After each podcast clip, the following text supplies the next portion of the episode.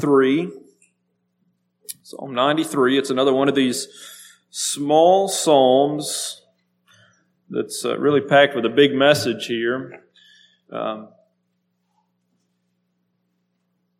it's a message that we uh, that we always need to be reminded of. But I was thankful for the Lord's timing in bringing us to Psalm 93 to um, bring our, our hearts and minds to these realities. So Psalm 93, starting in verse 1, says, The Lord reigneth. He is clothed with majesty. The Lord is clothed with strength, wherewith he hath girded himself. Um, the world also is established that it cannot be moved. Thy throne is established of old. Thou art from everlasting. The floods have lifted up, O Lord. The floods have lifted up their voice. The floods lift up their waves.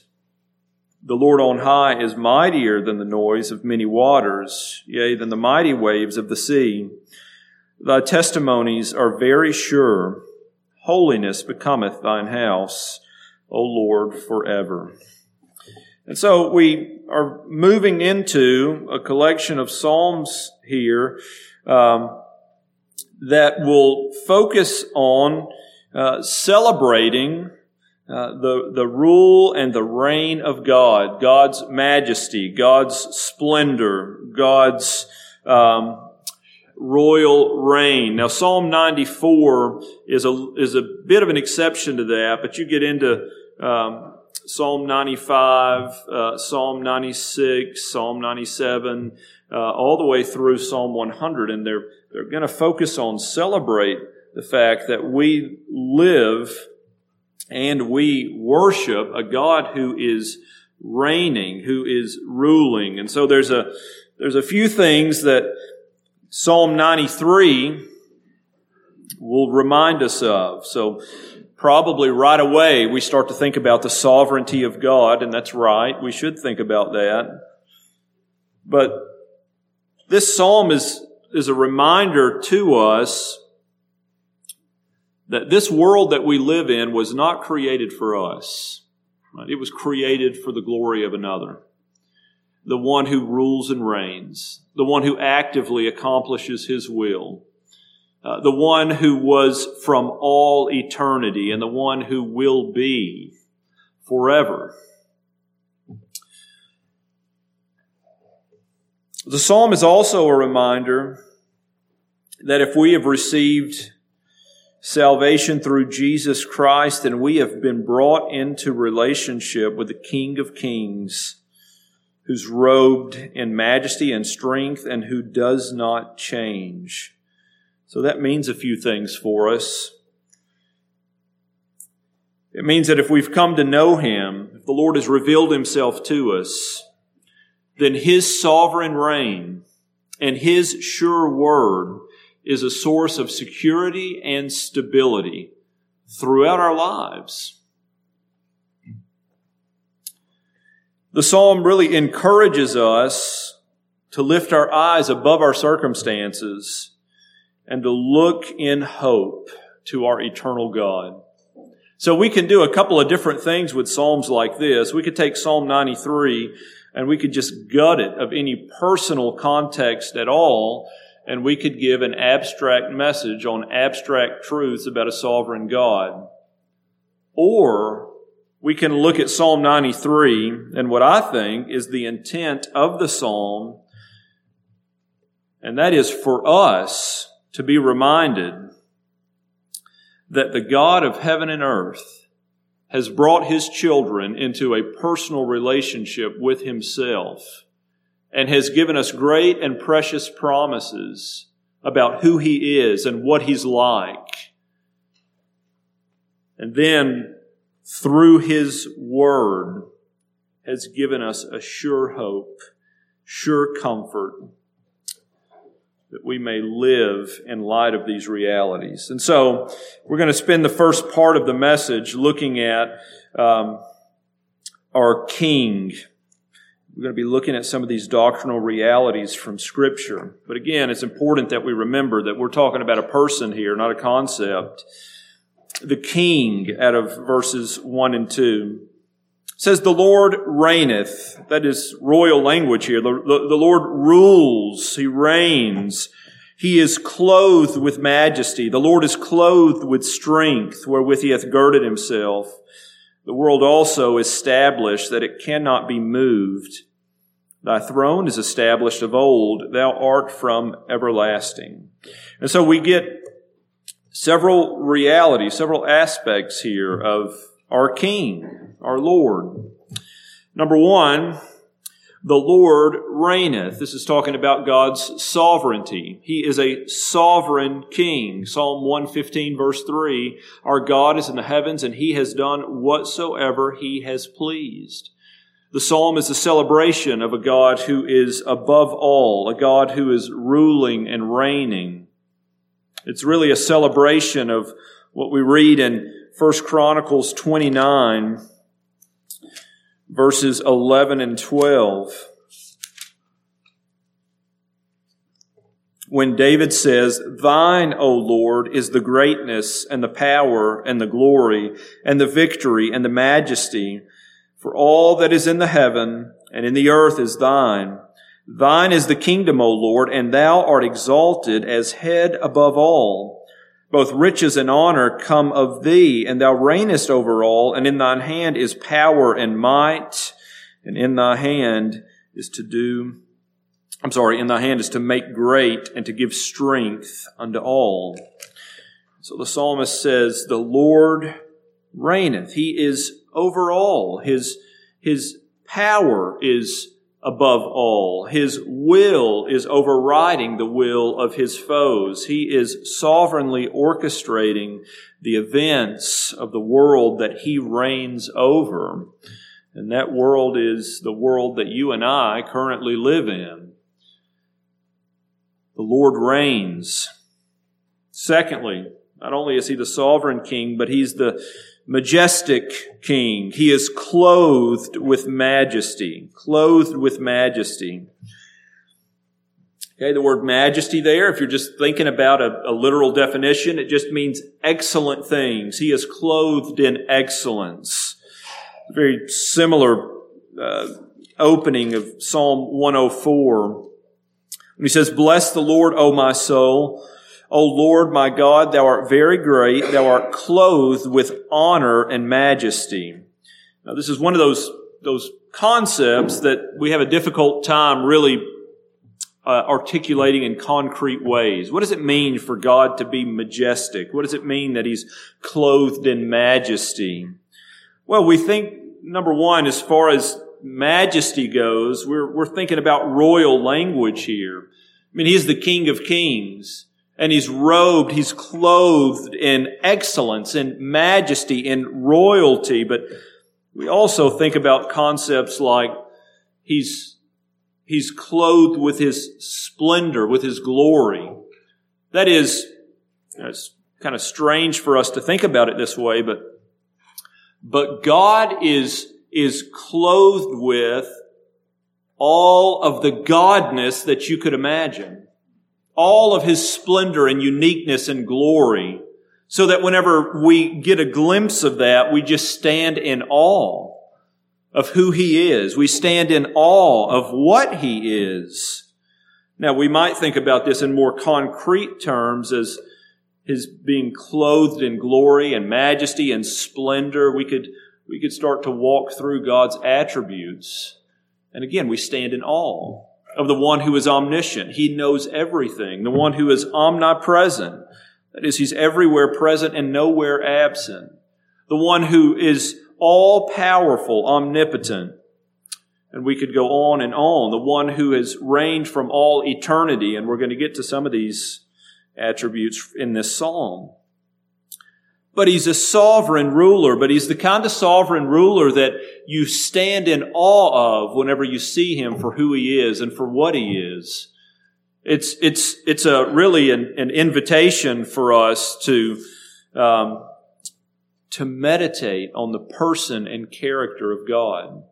You know, the truth is there are times, and this is just reality, whether we want to admit it or not, There are times where we can read a psalm like Psalm 93 and just be completely unmoved by anything.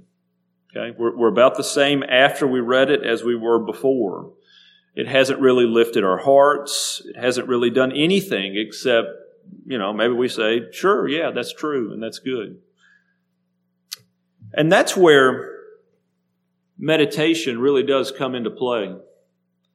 For us to gaze upon or for us to see the majesty of God is for us to meditate on God, on who He is and on His character.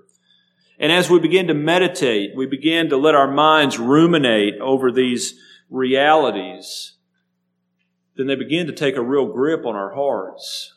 The Spirit begins to make these things alive, and we begin to see them for what they are, and they begin to feed our souls as we come to realize that we have been known and loved by such a majestic God. But, brothers and sisters, again, it takes meditation. It takes fixing our minds on these kinds of things for them to be meaningful to us. And so he's a sovereign king. He's a majestic king,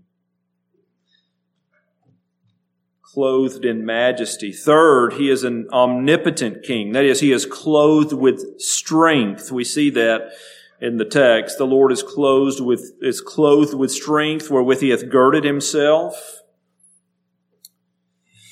So now we start to get a little bit more into what God is like.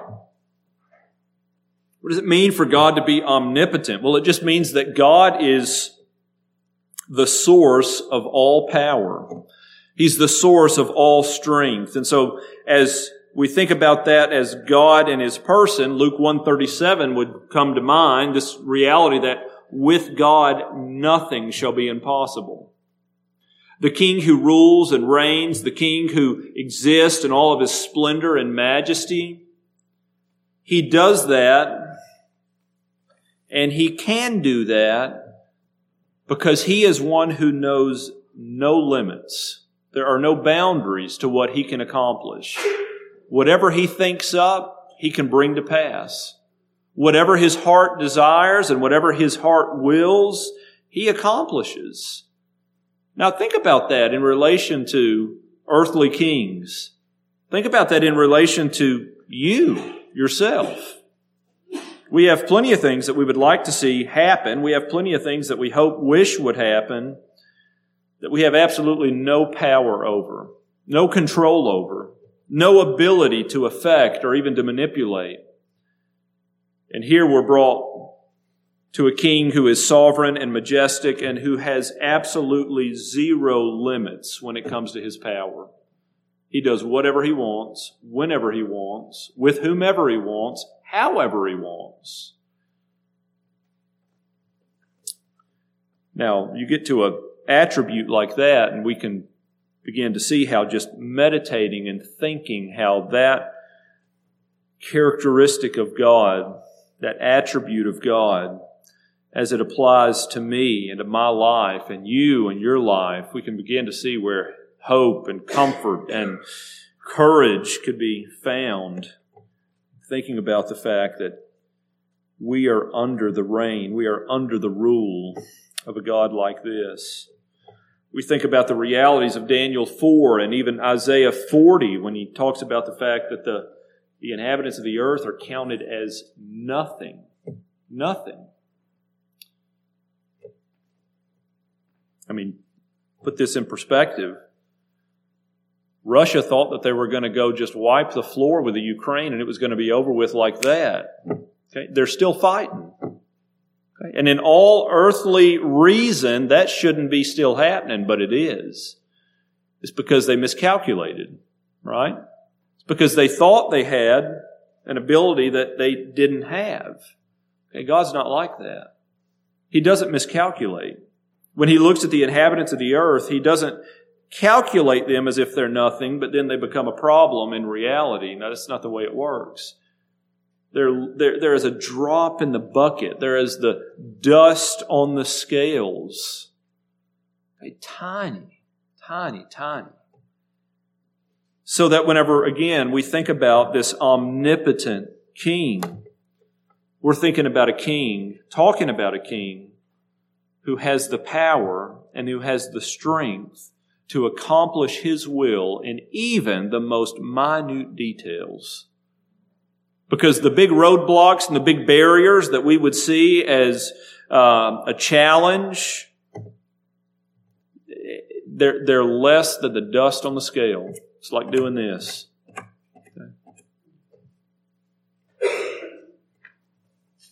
So he's the omnipotent king. Fourth, it says he is, it says that the world also is established, that it cannot be moved. Thy throne is established of old, and thou art everlasting. I'm going to get two out of that end of verse 1 and verse 2. Number one, uh, he's an immutable king. Okay, it says the, the world is established. That means the world is fixed. It's firm. It's, it's stable. And we know out of Hebrews chapter 1 verse 3 that the only reason that the earth is what it is and the only reason things aren't falling apart at the seams is because they're held together by the word of his power that the Lord is sovereignly, Jesus Christ is sovereignly holding the world together. The world is fixed and stable because He's fixed and stable. The world is um, is is is uh, uh, firm because it's held together by an immutable God. Now, that's one thing to think about the world that way, and we could apply that in all kinds of different areas. We could talk about the realities of climate change and how that would line up theologically with the fact that the Lord has fixed the earth. Doesn't mean we shouldn't be good stewards of the, of the earth, but these are, these are things that are under His control and under His power, under His prerogative here. But we're not going there tonight. This immutable King is one who doesn't change. Malachi 3 6 says, Because he doesn't change, that the sons of Jacob are not consumed. James 1 17 talks about this immutable king as one who is the giver of good gifts, and, and in him there is no shadow of turning. It means whatever he was, he is, and whatever he is, he will always be. Well, when we think about putting our hopes in an individual, when we think about where we might anchor our hearts and where we might find some stability and where we might find comfort, well, this whole business of immutability is necessary, isn't it? I mean, you find somebody who's emotionally up and down and all around, you don't put much stock in that. You don't, you don't plant your hopes there. If this were a king who one day were as loving and kind and caring as we could ever imagine, and the next day ready to cast us into hell for eternity, and we were up and down and all around, there would be absolutely no way for us to have the confidence, the courage, and the comfort to draw near. Okay, so this whole business of immutability is, is big, especially when we're thinking about a relational God. So he's an immutable king. Lastly, in this section, Verse 2 says, Thy throne is established of old, and thou art from everlasting. Not only is he a sovereign king, not only is he a majestic king, an omnipotent king, an immutable king, but he's an eternal king. Okay? His throne is from everlasting. He's the Alpha and He's the Omega, Revelation chapter 4, 8 through 11. He's the beginning and He's the end. Which means there never was a time when He wasn't reigning. There never will be a time when He isn't reigning. He has been on the throne from before the world began. And he will be on the throne long after the world is swept away and we're given a new heavens and a new earth. Well, there's a lot of a lot of things that can be implied by this eternal kingdom that is ruled by an eternal king. You think about the eternal wisdom that God has, wherewith He rules over His people. You know, His ways are not our ways. They're far above us and they're past finding out. And one of the reasons is, is because God comes at and looks at his dealings with his people from an eternal perspective, from a perspective that you and I could not possibly get our minds wrapped around, even if we had all the information.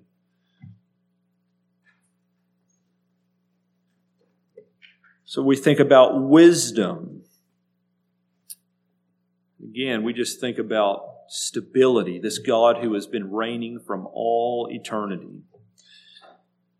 Okay, so this beginning of Psalm 93 really does present itself as far as our understanding of the different components, kind of like a, you know, an attributes of God kind of a thing by A.W. Pink.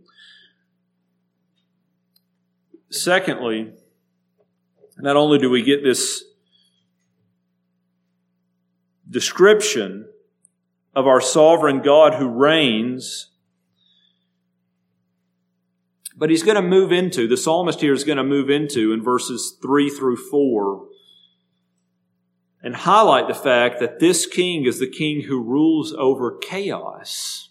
Okay? He rules over chaos. You'll see the, the description here. It says, The floods have lifted up, O Lord, the floods have lifted up their voice, the floods lift up their waves. The Lord on high is mightier than the noise of many waters, yea, than the mighty waves of the sea. This imagery of the sea and of the waves and of the uh, floods being lifted up. You could look throughout Scripture and see, and we're going to look at a few tonight, but you could look throughout Scripture and see that these are commonly used as metaphors for just chaos, for um, things that are out of control, whether we're talking literally about nature or whether we're talking about the wicked and we're talking about the enemies of God who have risen up against him and against his people. So the, the king who rules over chaos, number one, we're thinking about chaos in nature. When we say that God rules and that God reigns, what we're saying is there is not a single square inch of this planet that God is not sovereignly ruling over, whether that be humanity or whether that be nature. Okay, that's a big claim, isn't it? It's a big claim. Look in Psalm 148.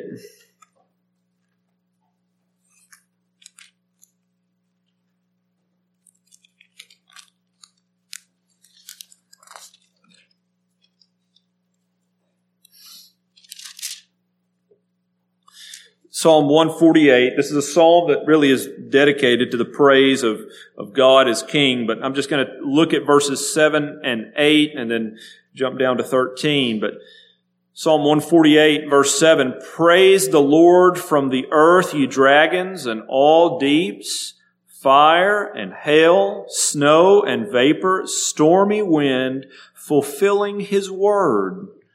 You see that?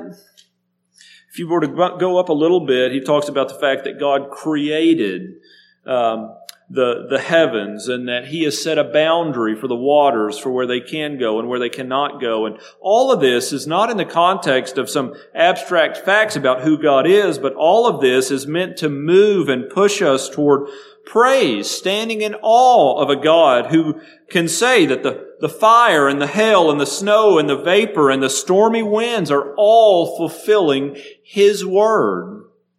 This is a God who rules over what we see as chaos, rules over things, controls the things that we just, we, we can't control. I mean, think about the, think about the power of a, of a wave power of a wave. A couple of months ago, we were at the beach. We were there on uh, some pretty wavy days, and one day the waves were, were higher than others, and so uh, the girls and, and I were out uh, just getting slammed with waves, you know, having fun. And it's, it's, it became very apparent very quickly that those waves could manhandle us however they wanted to. Right? I mean, it, it just, when, when you unexpectedly get hit by one of those waves without having your feet planted, that's an embarrassing day on the beach. Because it does with you whatever it wants to. Okay? So, what's, what's, what, what's being said here is God rules over all of that. All of that is under His control. He controls every bit of that. It, it, it's not a threat to Him. We see another picture of that in Mark 4, 37 through 39. You know where I'm going here. When Jesus and the disciples were we're in a boat and, and the story begins with a great storm and it ends in a great calm because Jesus Christ in his sovereignty commands the winds and the waves to cease. This chaos in nature that's under the rule and reign of our King. Our King who's robed in majesty. But also, we see time and time again in Scripture that this also refers to chaos in rebellious humanity. Chaos in rebellious humanity. Look in Isaiah 17. Isaiah 17. Starting in verse 12 it says, Woe to the multitude of many people which make a noise like the noise of the seas, and to the rushing of nations that make a rushing like the rushing of mighty waters. The nations shall rush like the rushing of many waters, but God shall rebuke them, and they shall flee far off, and shall be chased as the chaff of the mountains before the wind, and like a rolling thing before the whirlwind. Again, here Isaiah is referring to the nations, the multitude of people, the rebellious who would rise up against the Lord. And he says, woe to them.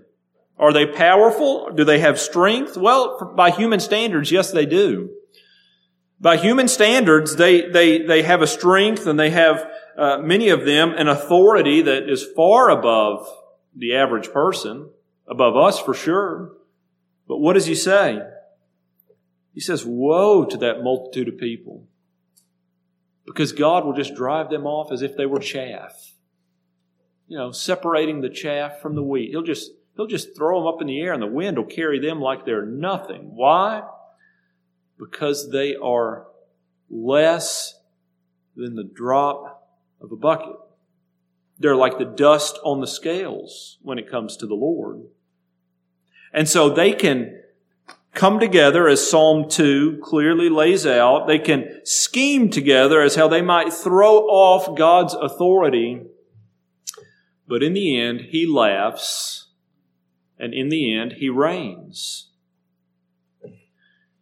And so we have a king here who is, again, he's sovereign. He is all powerful. He is majestic. He is a king who never changes. And he is a king who has been reigning from all eternity. And this king reigns over the chaos, the chaos that's found in nature, the chaos that's found in rebellious humanity. But we get one more thing about this king in Psalm 93. Verse 5 says, Thy testimonies are sure. I'm sorry, thy testimonies are very sure. Holiness becometh thine house, O Lord, forever. What we find in the last verse, verse 5, is that this is a king who has spoken a sure word. He's spoken a sure word. The word sure there means firm, faithful, permanent. Means he's just like he's talked about earlier with the world that is established, fixed and firm. This king has given us a fixed and a firm word, a faithful word.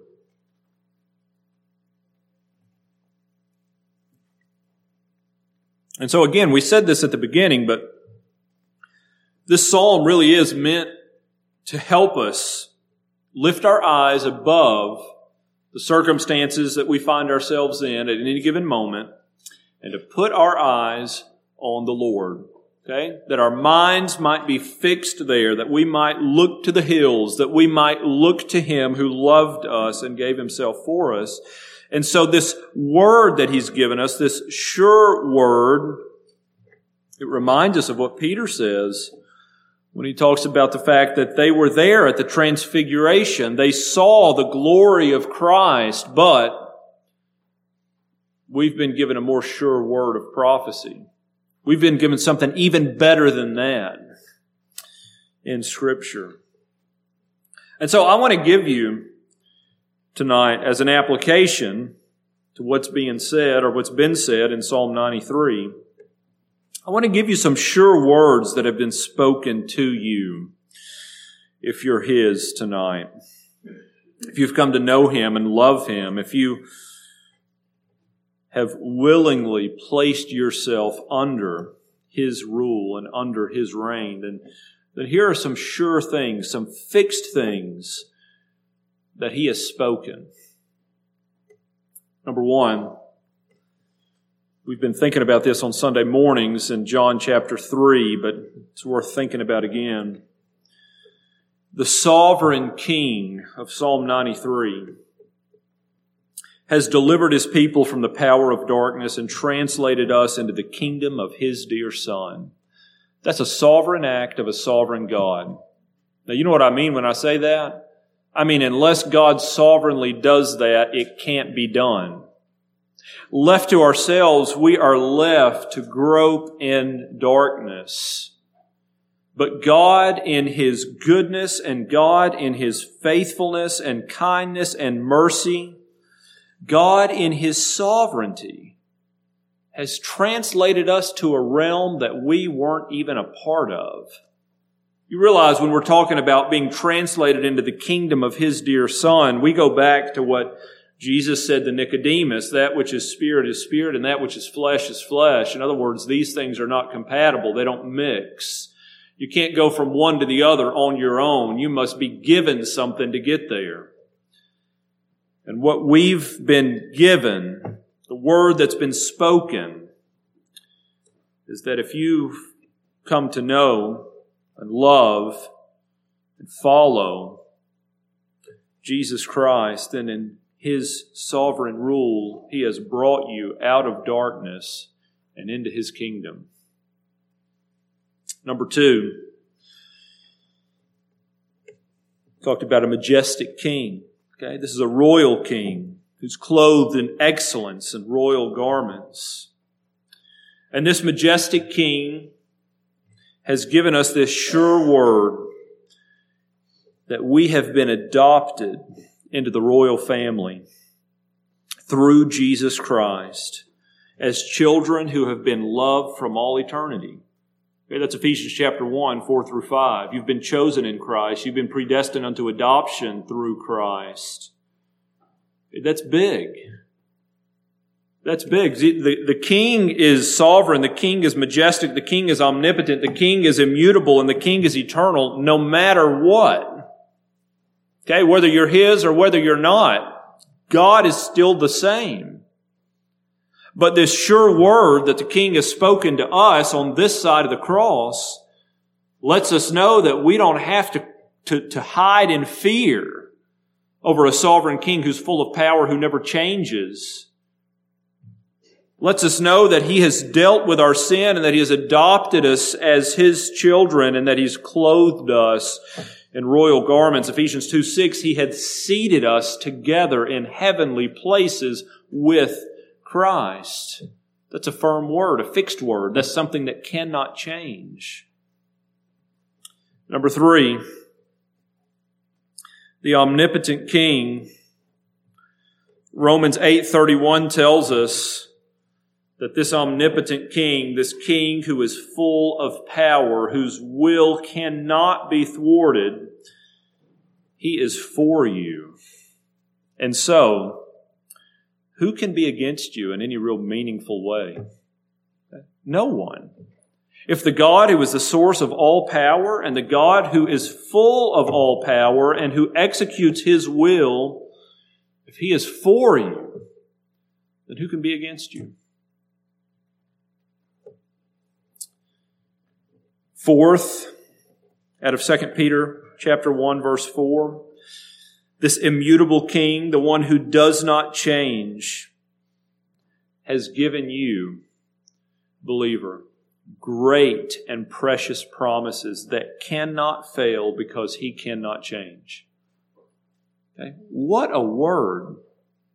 What a word. He cannot lie. And he has given us a firm, faithful, permanent word.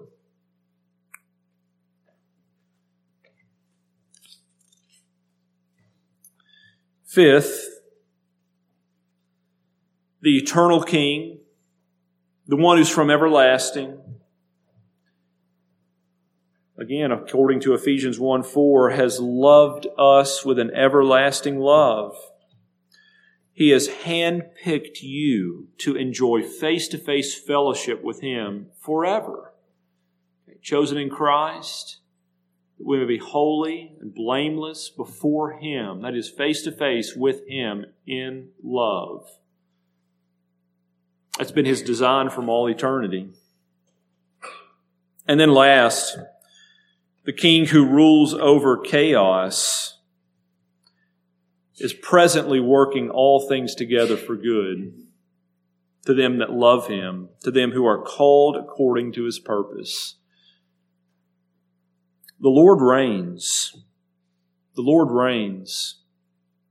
That ought to be a note that strikes a chord of hope, praise, and rejoicing in the hearts of all of God's children. He reigns. He reigns over the chaos. He reigns over the things that are outside of our control. He reigns over the things that we don't like. He reigns over the things that we do like.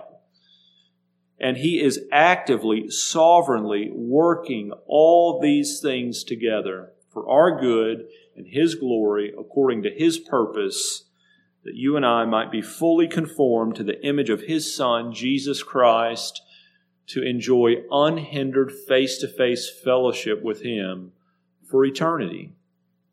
And so, Psalm 93, we could also say this the Lord reigns and the Lord has given himself to you to enjoy forever. Isn't that something? Now, we don't get that until we hit the New Testament and we know what, what he's accomplished in Christ for us.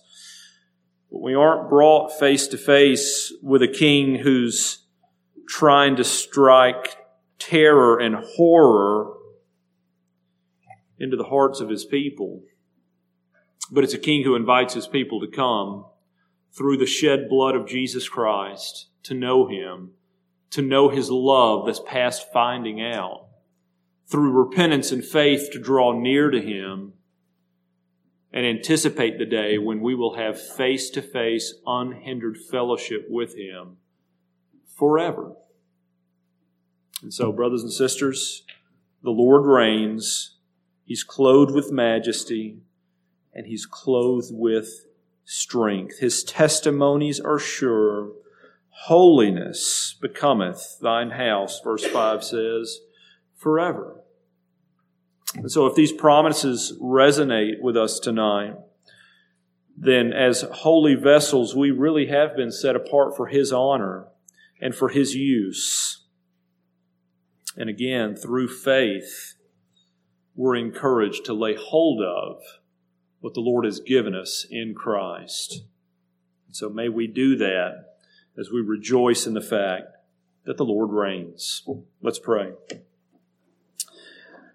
Father, uh, we thank you that you have given us a sure word, that you've revealed yourself to us. Uh, Lord, it's a, it's a mercy that we really um, uh, we just take for granted many times, most of the time, that the God who sovereignly reigns over heaven and earth has revealed himself to us, who has opened our eyes, opened our ears, made us to know that we are recipients of your love, of your mercy, of your eternal affection. Not because we've deserved anything, but because in your kindness, you've taken pity on us.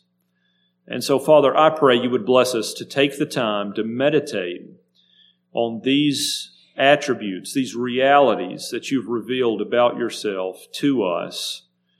And then by faith, I pray that you would bless us to be able to embrace the fact that you have revealed these things so that we might enjoy them to your glory. I pray in Jesus' name. Amen.